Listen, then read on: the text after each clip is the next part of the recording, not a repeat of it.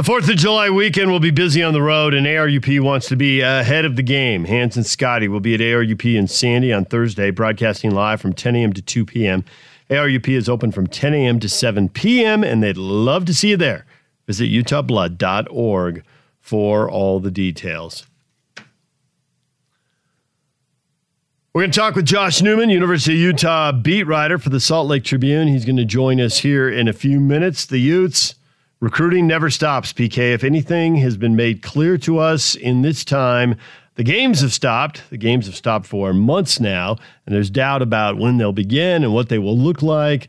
But uh, football and basketball recruiting stories. So, recruiting, it never stops. You got to be, whenever the games come back, you better have the best players. Oh yeah, I think they understand that. That it's a literally a 365 day a year job. I mean, it's just the way it is. And Majerus used to talk about it's like shaving, you know. If you don't do it every day, you look crappy. And that was his his reference about it. Yeah. And I think all coaches understand that. And then Kyle Kyle especially understands that because anytime you ask him about the success of the program, he goes right to the players. And Morgan is basically a Kyle protege you know, played for him as a defensive coordinator and has now coached under him for a number of years and is the defensive coordinator himself. Hopefully, he continues to be the defensive coordinator. And you ask Morgan about the success, and he goes right to the players too. And it is, yeah. Coaches, you need to coach them up. You need to get them down to school and all that stuff. But ultimately, the players have to be able to make the plays on whatever given field or uh, surface they're playing on. And that's just the way it is. And coaching matters. I'm not discounting coaches, but you've got to have the players. Absolutely have the players. And actually, I think that when you don't have the players, that's when coaching matters more. I'm pretty sure I could have coached Jaylon Johnson. you know what I mean? That'll come as news to Sharrieff Shah, but I get your point. because this guy was an NFL kid and he was groomed as an NFL kid, identified as an NFL player, and he's 16, 17 years old. Right? And so with that in mind, yeah, he's going to go on and you know, I would suspect that he would have a at least a 10-year career and you've got a 10-year career in the NFL. My gosh. That's the you, you hit the jackpot. Uh, so it's actually when you don't have the as good of players, that's when coaching really matter. You know, you look at a Jerry Sloan, the 42 and 40, what an unbelievable job that was, man. Come on. You want proof? I all I got to do is just say 40 if I say 42 and 40, that is proof. And building a program. And I was thinking about this last night. In our community, we have seen some tremendous program builders. You know, since I got here. You know, the people who have built programs since I got here. I didn't think you'd put Bronco Mendenhall on that list. Jay Hill, Gary Anderson, does Ron McBride count? He was he was hired before you got here. He was before, yeah. So if I take LaVell Edwards and go, obviously he built a tremendous program. That was way before I got there. Now Ron McBride wasn't way before, but if you just go from when I've been here, which was '93, I wouldn't necessarily. But if you extend it just a few years back, then obviously Ron McBride's Ron McBride's building of a program is pretty good as anybody's that's been done in our community. Uh, Steve Cleveland did a great job building a program. That program was at the worst. It was literally the worst in its program history. And he built it in four years to an NCAA tournament team, as did Larry Krystkowiak. Same thing, four years. He got it to where he got it. Those are tremendous coaching rebuilding jobs. We've been fortunate enough to see some tremendous rebuilding projects in our community here going up to all the ext- extending to Logan. Stu Morrill, great job that he did. Uh, and uh, Coach uh, Smith, he's doing one. Program hadn't hit rock bottom. Now it hadn't achieved the level of Stu Morrill, but it hadn't hit rock bottom. But yet he clearly he's elevated the program. No one would deny that. Yeah, some of the guys you mentioned are coming in and replacing somebody where okay, so they had one coaching hire that didn't work um, or it just didn't work at the end. I mean, Steve Cleveland, the program had clearly bottomed out, and yet at the same time, you know, that decade they'd had multiple 20 win seasons, so and multiple NCAA tournaments in a row.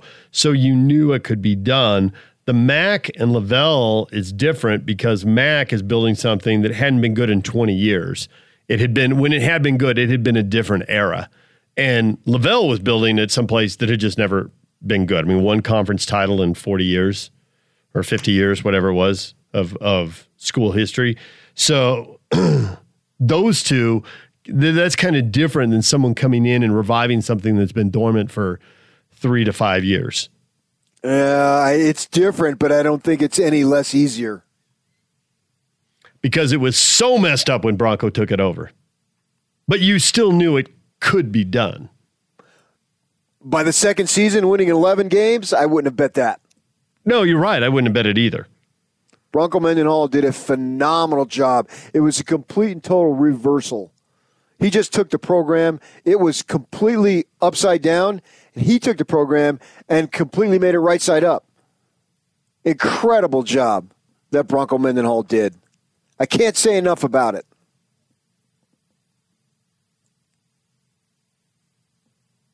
Pro's different than college, huh? I'm, I'm pondering the the rebuilding jobs. You know, Jerry Sloan, and of course, as a pro, you know, the coach doesn't control the player personnel, so Kevin O'Connor too rebuilding something that had, you know, run its course.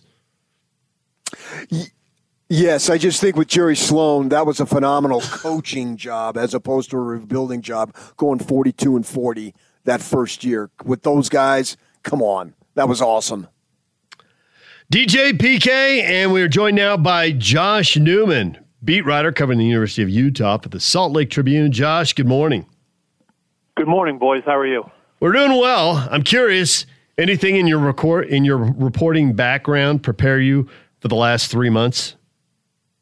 Uh, look, I've I've been around the block once or twice. Uh, I've been doing this long enough where nothing really uh, surprises me too much anymore. But I will say uh, the month of June, for various reasons that I'm sure we're about to get into, uh, it's been a little heavy. I'll say that. Yeah, you got to enjoy Friday afternoons. Yeah, for, for now, Friday afternoons just got to make you nervous as far as uh, what what they're going to dump on us. I mean, a, a, couple of stories there with the transfer and the Morgan Scalley obviously was a bombshell. Let's start with Scalley. In my mind, you know, and DJ's too, take your time and come up with the right conclusion. So I'm expecting that it should extend for a few more weeks at least until the start of the season. Yeah, no, this is something that uh, look you have to handle it carefully uh, for any number of reasons. One, it's a it's a sensitive topic in general. It's an important topic. It's it's a sensitive topic. So from that standpoint, you don't rush anything. Uh, number two, Scalley is a he's a native son, right? He's a favorite son. Uh, he's been at the University of Utah as a player or as a coach uh, for almost 20 years. You know, played for Urban Meyer. Um, he's the you know he's the D coordinator now. He's the presumed successor to Kyle Whittingham. So you, for a number of reasons, you, you just can't rush this thing. You need to do it properly. You need to do it prudently. And if that means it has to take a little longer than people would like, so be it. So we've had uh, several ex players on who've been uh, critical of Morgan, but they also uh, unanimously have not wanted to see him lose his job. Uh, you've talked to a lot of players, I am sure. Have you gotten the same feedback? Yeah, I, I don't think I don't think people want to see him fired. I also don't think that people think that he did anything with intent or in a in a um, a malicious manner. Now, with that said, if you're Utah, I just don't feel like you know you don't just let this slide. You can't just come out whenever they, you know, finish their investigation. You, you can't just do nothing. Okay, I, I don't think necessarily that he should be fired, but there needs to be some sort of reprimand, if for nothing else, just the optics of it. Just with what we're dealing with now in terms of uh, you know racial unrest in this country, you can't just do nothing. They should do something, but I, I don't think you're going to see something that is you know super severe. Yeah, I've spoken to some coaches on this issue, and one coach told me this is the exact worst time for this to come out for the obvious reasons. Another African American coach told me that he viewed it as well, is this a pattern? Or was this a one off, you know? And in his mind, that would make a difference. And if we focus on the word, and we know the word that w- was used, I'm wondering if there would be more fallout beyond Morgan Scalley because to assume that Morgan Scalley was the only one who ever said that word or used that word in a text or whatever is somewhat naive. And so if you go down the road of some type of sanction for him, where would it end? Uh, yeah, that's a tough question. I do think that is uh, part of the big elephant in the room, right? Uh, what kind of sanction? How far would you take it? Um, look, he's again, he's the presumed head coach in waiting. Even if he wasn't, he is still viewed as a head coach someday. Um, does this harm his, you know, his future prospects as a head coach, whether it be at the University of Utah or elsewhere? Uh, you know, that is a fair question. That is something I've wondered. That is something I've asked about. You know, if you're going to reprimand him in some fashion, where does it end? Um, this is a this is a big test. This is going to put Mark Harlan to the test, right? Uh, Mark Harlan, Utah's AD, comes in two years ago. Um, hasn't had to make a head coaching hire in either of his major sports yet, football, basketball. This is going to be a test of of Harlan's leadership to ultimately see uh, where this winds up, no matter how it winds up. So I'm curious where you think the buck will stop because some people, you know, the titles are the same everywhere, but the power structure isn't the, the power isn't dispersed the same way everywhere. So whether it's the head coach Kyle Whittingham or Mark Harlan, the AD, or Ruth Watkins, the president, who's going to have the biggest say in this decision? Good question. Um, and again, I, I, I think we're going to find that out. I don't think, in a general sense, I don't think we really know where that power fully lies. And I think part of this is, you know, big, big picture, longer term. I, I, I think we're going to find that out. Um, look, when all this went down a few weeks ago, Harlan did the right thing, right? It, it, the whole thing came to his attention. He, he called Ruth Watkins. University leadership got involved and they all decided that there was going to be an outside in, investigation. Um, and I, I do believe that whatever whatever happens here, whether it be a reprimand, a termination, whatever winds up happening, I do think it's going to be a collective effort, and you know, no no one person in charge is going to uh, is going to ultimately make this decision. It's just too important. Okay, there's going to be a lot of voices offering their opinion and um, and and ultimately putting their foot down. How about the player involved in this? He came to Utah, was there for four years. I looked on Facebook. The family's adorned in Utah gear and all that stuff. So uh, they, to an extent, and I can't speak for them, but at least it appears on the surface that they got past it. You think that could help? I think that should factor into it maybe a little bit, but again, we are living in a time now of of civil unrest uh, and racial unrest, and those things are those things are not easily uh, moved past. Even if look, Facebook is not real life. Okay, people wearing you know the family wearing Utah gear on on social media is fine. Um, there there have been instances, as we're finding out now, across the country, places like the University of Iowa, um, you know, and, and and other schools where similar stories are coming out. You're on scholarship. You're playing football. You're trying to work your way to the NFL you're probably willing to, I don't want to say probably, you may be willing to move past some things in your own best interest at the time, but I don't think that putting those things to the side or getting past those things or getting over those things are easy. And look, with the with the killing of George Floyd and you know similar things that have gone on around the country, especially uh, especially recently, um, now is the time to to uh, to voice your opinion and to voice your concerns, and that's what this player and that's what that family um, has done. And they believe that it was in their best interest at the time. They think they think that they were wronged by Morgan Scalley, and they're right. They were wronged by Morgan Scalley, and uh, Morgan Scalley's actions um, are going to have consequences. All of our actions have consequences, but we, us three, we are not making eight hundred and twenty thousand dollars a year in a high profile position. So his actions are going to have consequences one way or the other. So the basketball issue, I mean that that kind of caught us by surprise a little bit that the kid wants to leave before being in the program. Uh, man, how big of a blow is that to Larry? Yeah, this has been, you know, it's been the sixty-four thousand dollar question. How how big of a blow is it? And I've gone back and forth. On one hand, I I, I find it hard to get too bent out of shape in general over a kid that never stepped on your campus, that never played a minute for you. On the other hand, the kid verbal to Larry Krystkowiak um, in August of last year. So Utah, Larry, and the staff everybody was operating under the assumption for 10 months that the kid was coming. To that end, they stopped recruiting for that spot under the assumption that Lohner was coming. Kid calls Larry up, wants out of his letter. No matter what, you know, look, there's all kinds of hearsay, rumors, whatever. The bottom line is, in June, for a kid to ask out of his letter of intent, that's a tough blow because that's a you know that's a that's a rotation piece. Lohner was going to play right away for the Utes. Um, that that was two open scholarships in late June. That's that's tough sledding. If you're a coaching staff to have a kid ask out, you're you're you're stuck with two open spots in late June.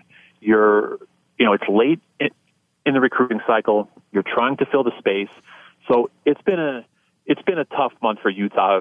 Once that Lohner thing kind of popped off uh, June you know June fourth or fifth. So the uh, the decision to uh, let him out of the scholarship did that surprise you at uh, at all? I mean, there's a lot of scuttlebutt about how involved Mark Harlan got in that. What do you think? What do you know? No, I mean I did my reporting, and anybody's free to to read that. It went online. Yes, uh, it went online yesterday. Yeah. Um, the whole thing with you know Mark Harlan had to override Larry, and Larry didn't want to let him out is false untrue. Um, there was a there was a short period of time where you know I think Larry had to maybe calm down and come to grips with it, but him and Mark Harlan had a conversation, and it was you know pretty easily agreed upon that they were going to let this kid out of his letter of intent. Uh, why did Utah let him out so easily? Because if you hold the kid hostage, if you hold him to his letter of intent, you look like the bully. You look like the antagonist it looks poorly upon Utah. It looks poorly upon the athletic department. I understand the Utah BYU thing. Uh, you know, the arch rival. The kid wants to, you know, you know, the kid's parents are LDS. He's inactive LDS. The kid, you know, the kid's dad went to BYU. I understand all that. It doesn't matter. The only course of action, the only reasonable, rational course of action was to let the kid out of his letter of intent because if you don't, it's just a no-win situation because in the end, even if you hold the kid hostage, in the end, he doesn't want to play for you. Period. So why hold on to him? There's just no point to that. Yeah, I can't argue, Josh, on anything that you said there. I mean, I think that's the final analysis, and you you walked us through that uh, conclusively. I, I, can't, I just can't disagree with anything you say, even though I may not like it. It's the, it's just the truth, and it's the reality of the situation. And with that in mind, it seems like, at least to us, you know, I covered University of Utah basketball in the '90s under Majerus for the Tribune, and my gosh, that place was rocking every night. And I'm sure you know about the history now that you've been here for a little while and the fan base is just demanding a winner. And it seems like, to an extent anyway, DJ actually thinks it more than I do that Larry is in under the gun in hot water, however you want to say it. Uh, how important is this next season then? Yeah, no, um, i am kind of. I think the majority of the fans that are really, in, you know, involved and really paying attention, I think that faction of the fan base does believe, and maybe fairly so, that he's under the gun and he needs to win games and he needs to get something done now. Um, I don't necessarily disagree with that, but to that point, I will say that his buyout after this next season, after the 2020-21 season, it's still pretty prohibitive. Okay, his his buyout is a is a big figure, and I don't know if Harlan and the university and the donor base is in any position to buy him out even after next season. Um, does he need to win now? I mean, I don't know. It, it, it depends on what you deem as winning. Um, if they win, I don't know. I'm just hypothetically putting it out there. 18, 19 games, they get to the NIT. Then you know most of the core is back the following season as, as juniors and seniors. Would that appease people? 18 wins, getting to the NIT, looking good for the following season. You know, uh, it all depends on what you, uh, uh, excuse me, on how you want to view it. Me, I think the buyout is pretty prohibitive. I, am not. I'm not convinced that with another poor season, um, I'm not convinced Utah would be in a position um, to get rid of him next season anyway. Uh, I'm actually with you on that. I think that in normal times, um, that he has to win this year, but these are not normal times.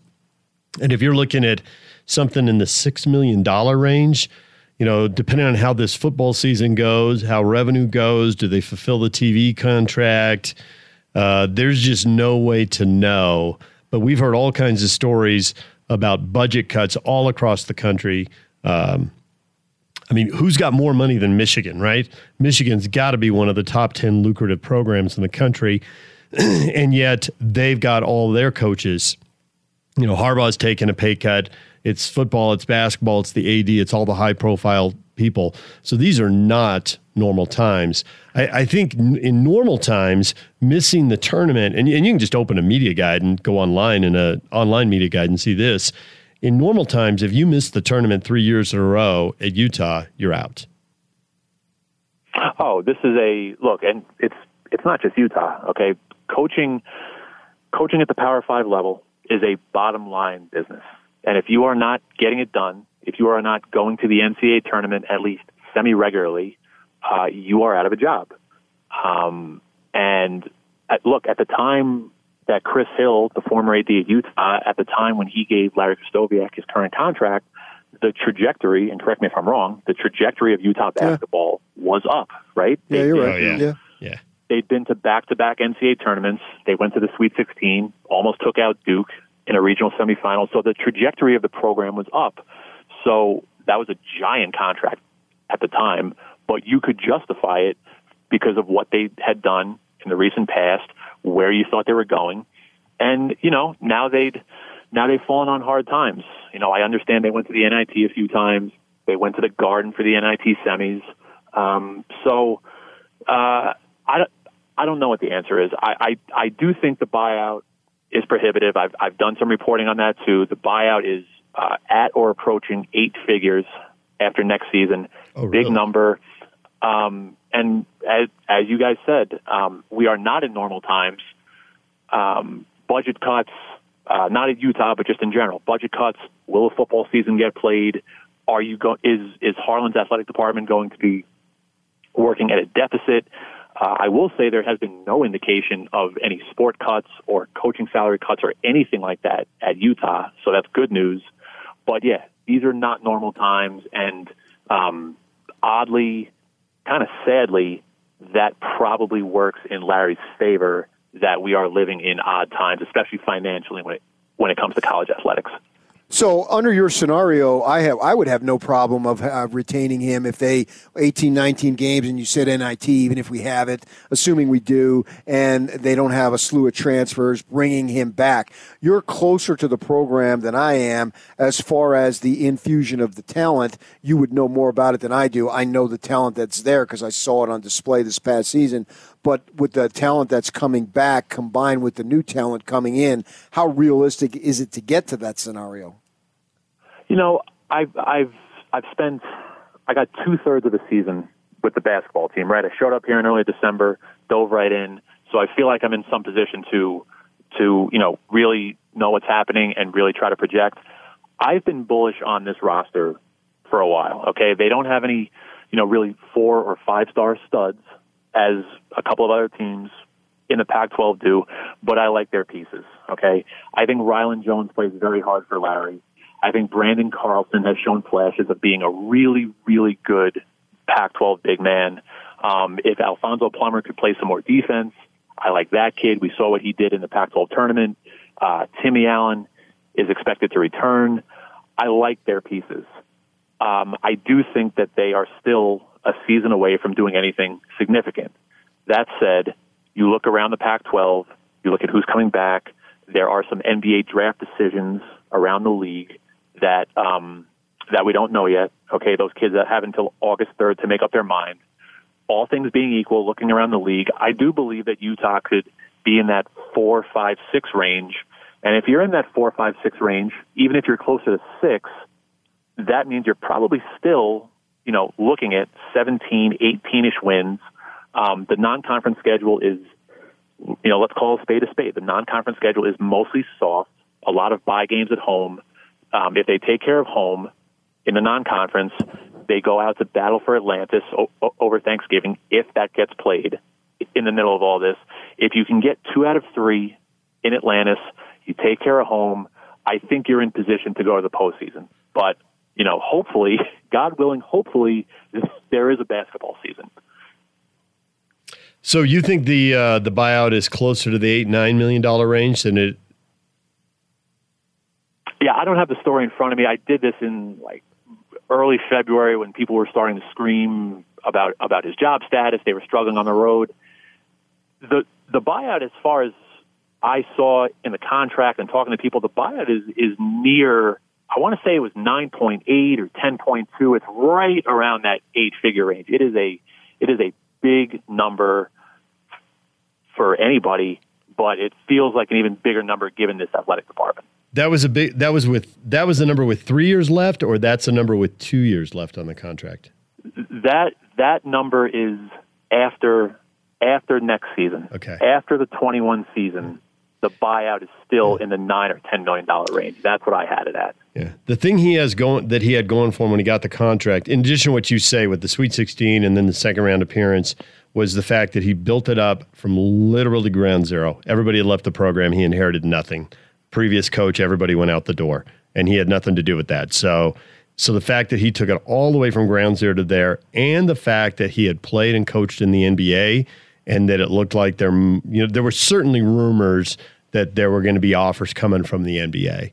That's what drove the contract to the level it got to. In retrospect, it looks like way too much, but at the time, it looked aggressive, but it didn't look as off the charts as it looks now.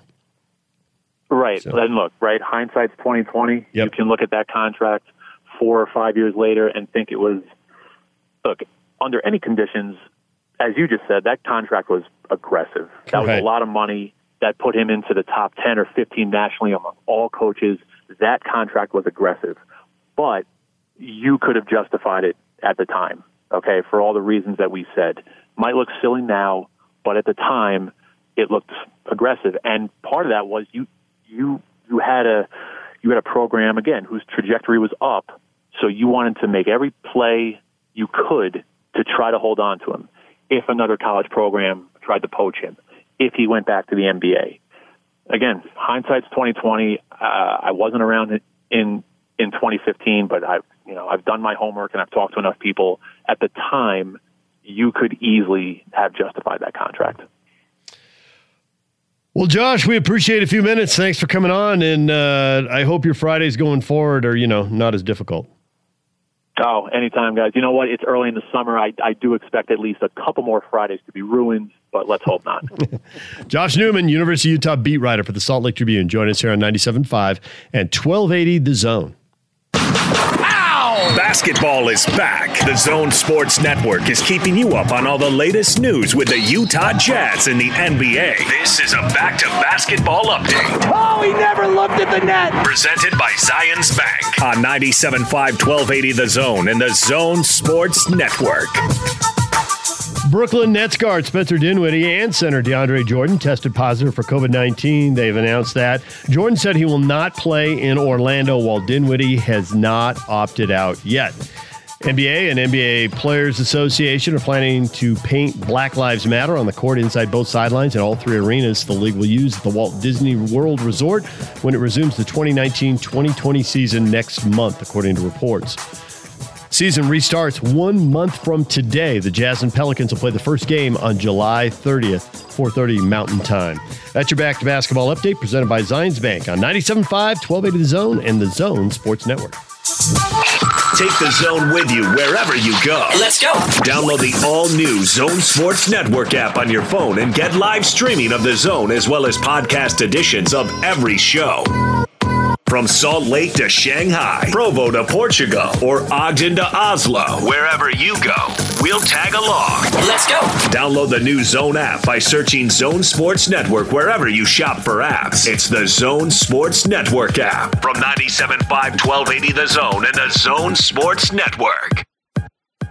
It's terrible timing, but that's been 2020 for us. So I think obviously we all know the right thing to do is to not play, to take a stand, to, you know, morally, yes, that makes sense. But life goes on. We're all young black guys and none of us want to give any money back and I don't think that we should and I think that money can be used in many different ways and this is not this is not going to end this summer regardless. That is the Toronto Raptors' Fred Van VanVleet right there. DJ and PK getting you up to speed on everything you missed in today's show. Brought to you by Larry H. Miller Chrysler Jeep Dodge Ram in Sandy. Find your deals online at LHMdeals.com. He's got mixed emotions, but ultimately you go back to work, and it doesn't matter what you do. In his case, he's a basketball player, so he's going to go play basketball. But uh, ultimately that I think that drives a lot of us PK. So I get the mixed emotions as he lays out, you know, the different things that are pulling on him, but ultimately you do what you do. Well, I think Joe Ingles is in the exact same stance as many players are now with Fred. It's some other issues. Joe, his issues, I'm obviously I believe he's sympathetic to the cause that Fred's talking about, but Joe has his personal issues and we've all got them. Uh, and he Joe has decided he's going to play. If Joe decided to opt out under the circumstances, I don't know that I could criticize him, but he's going to. He's made it known to us that he's going to go down there with. Uh, I don't necessarily think with a degree of reluctance because that implies when you're down there, you don't want to be down there.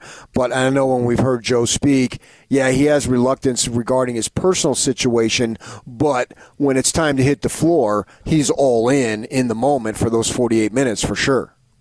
Oh, we got some new news. This isn't recapping. This is just uh, come out. BYU is going to do a virtual media day under uh, in normal times. Uh, their media day would have been the last week or ten days, but would have been the 24th. The 24th was that the date they were targeting, yeah. so it would have been a little less than a week ago. Uh, but these are not normal times. So they're going to have a virtual media day coming up July 20th. And whenever they have their media day, Cougar fans know that they are then going to get a lot of content. And uh, I'm sure it'll be different virtually, but uh, I'm also sure there'll be a lot of content because that's the the whole point of it. And it usually starts, uh, you know, at 9 a.m. But because we're on the air earlier, they're getting us guests in the seven o'clock hour on media day. We usually have coaches come in, sit down, and they are they are in the mood to talk at that point. It's not catching them in the season when they got a thousand things on their mind and maybe they don't want to address some issue. We've talked to a wide range of coaches, and they are usually ready for whatever we throw at them. Oh yeah, BYU's media day. My only complaint, I think that in uh, in June is too early. Uh, I like it later in July, right on the cusp, the precipice yeah, of a a new season. That's what you get. July 20 will be 10 days before the year. Jazz start, so we'll be I hope so. we'll be yeah. looking for news right about then. I hope so. But yeah, but the the positive is BYU has been awesome about giving us access to coaches, former players, current players. We get when we get down there, they're ready to go early in the morning. They start feeding us guys at 7 a.m. basically, and don't stop all the way till 10. Every every year we've been down there, that's the way it's been. So I look forward to that coming up uh, in three weeks or so, and then you also have the other news on the on the Nuggets thing. I guess you're going to get to. The Denver Nuggets closing their facility down, multiple positive tests. So the facility, I guess, will get closed and get the uh, the thorough cleaning, the deep clean, and then reopen and try again. Yeah, well, Adam Silver, I think he summed it up. What was it last week? Maybe, probably since today's Tuesday, uh, where he said, "You know, there's never going to be a perfect situation here. Uh, certainly in the short term. Who knows about the long term? So." Yeah, there's going to be adjustments as we go. I think we all understand that. I, I just don't want like like oh the, it's time to panic. What's the the, the Will Ferrell panic time, whatever that Yeah. drop is. Uh, Everybody when- panic! yeah, yeah, yeah, yeah. Go. Was that old school in that? Is that That was uh, from the was it school? basketball one that he did. Oh, okay. He had the bear in the on the court and All right, yeah. So I don't think that there needs to be The that Flint tropics. With the every. T- there's going to be much more of this stuff coming up in the coming weeks. I would think, and uh, you know how you handle it is more the uh, proper response rather than oh my gosh, see we're we're. Uh, this is screwed. This is the worst idea ever. Blah blah blah blah blah. I I don't necessarily. I don't. I well. I certainly don't see that yet. Yeah, I think that's the question as they restart the leagues. What is the tipping? What What is the point at which point it's too much risk and there's too? Because I think when there's well, the, we just had the the two uh, tests from the Nets, right? Spencer Dinwiddie and DeAndre Jordan test positive for COVID nineteen. Uh, DeAndre Jordan says he's not going to Orlando. So that's two guys. You isolate those guys, do the contact tracing, who they've been exposed to, test, test, test. You know, check their um, temperature and all that stuff, but everything keeps going. But is there a point where, and I don't know if it's 50 players or 100 players, uh, you know, what happens if one of the three gyms they used in has what happened at the Nuggets facility happens there? How do they reschedule it? But I would think it's going to take a lot to stop the NBA. I think it'll be adjust, adjust, tweak, tweak, adjust, adjust. Now, at some point, you know, especially deep in the tournament when you're just down to four teams, and if one of those teams has a bunch of positive tests, maybe that could stop it. But I, I, I think it's going to take a lot, and I haven't lived through a pandemic, or as we discussed earlier this morning, a global pandemic. Uh, so I don't have much to go on here, but just gut instinct, they're going to adapt and keep going. Yes, none of us have lived through a multi-nation global pandemic. Thank you. Multi-nation. I like to add that onto it. That a kid, PK. Good work. Thank you. But you think the same thing, right? They adapt and keep playing. yeah. It takes a lot to shut this down. And if it does get shut down, it's probably in when it's a smaller venture and there's less wiggle room. Right, and I don't know if we'll get to that point. Hopefully, no, obviously, none of us want to get to that point. But let's not get caught up in little short-term hurdles. All right, DJ and PK, that's some of what we have been talking about today. It's all brought to you by Larry H. Miller, Chrysler Jeep Dodge Ram in Sandy. Find your deals online at lhmdeals.com. Your feedback next. And it's all over almost here. Don't go nowhere. DJ PK, it is time now for your feedback, and it's brought to you by Audi Salt Lake City. We can pick the new Audi Q5 SUV for only 359 per month. Visit Audi Salt Lake City at 999 South State or AudiSaltLakeCity.com. PK, you were talking uh, uh, earlier in the show about how one decision, and man, when you're running a professional team, you're making hundreds of decisions, thousands of decisions, but one decision when it comes to the draft can shape a franchise and the league permanently in ways that it's really hard to assess because there's no alternate reality to say, well, what does Michael Jordan's career look like? What does the NBA look like if he goes to a small West Coast market and plays late at night in Portland as opposed to going to Chicago in the heartland and the third biggest uh, media market in the country and then just launching a career that, man, people are going to be talking about 50 years from now. And, you know, the fact that Portland passed on Durant and Oden, took Oden and passed on Durant, the fact they took Sam Samboy, they passed on Durant, it's changed the arc of that franchise. And uh, Devin, who is our resident Blazer fan and Oregon Duck fan, and routinely listens to the show and tweets at us, says, It's great all the crap Portland gets for not taking Jordan. But do you really think he stays in Portland? Very good chance he leaves as soon as possible or demands a trade a few years after his rookie year. Go Blazers! All caps, three exclamation points. Why is there a real good chance? Why? Uh, because NBA stars don't stay in markets like Portland. How many NBA stays stay? How many NBA Tim, stars Tim Duncan, stay? Karl Malone, John Stockton. That's three off the top of my Okay, head. okay. Jordan. Maybe you can compare Jordan to Duncan. You can't compare Jordan to anybody. So would Portland have contained him? If you want to compare him to Jordan anyone, could go to Bozeman, Montana, and he would be the biggest thing ever during his time. He was Jordan. He didn't need the, the stage came to him. He didn't need to go to the stage. Kareem left Milwaukee. Different era. You write it, off. it was cold. He'd had enough of it. He wanted to go where it was warm. Go back to L.A. where he went to school. Oh, there- there- there's a reason why the Lakers have been in half the finals. That's true. That's that's never going to change. Well, Devin is a fatalist about people staying And- in and- Portland and then- the way Jazz fans are fatalist. Not all, but a segment of Jazz fans are fatalist about people staying here. Devin also came back. Uh, there was no chance Durant stays either. Portland Oh, was a train wreck Well, at the time they would have freaking- drafted uh, him. well, then he could have changed it. I mean, the, the, the way the things are now, you're you're under the control of the team for eight nine years. If you're a train wreck after eight nine years, that's on you. That's not on the player. So, and if and if if that was the thing that only mattered, then freaking Knicks wouldn't have sucked for the last fifty years. Because you're getting no bigger than New York, obviously, the greatest city in the world. And it's right next to the greatest state in the world.